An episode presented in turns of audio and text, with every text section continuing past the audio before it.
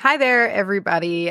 Macy here. So unfortunately, we will not be having an episode this week. Charlye's voice has once again flown the coop, and this time it's flown it really bad.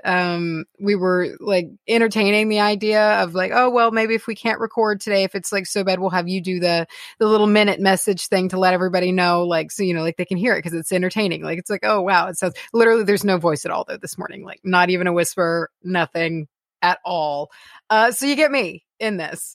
But all that's to say is we should be back next week. We just really want to take this seriously. Our voices are important for what we do. And you don't want to push laryngitis. It can make it last much, much longer.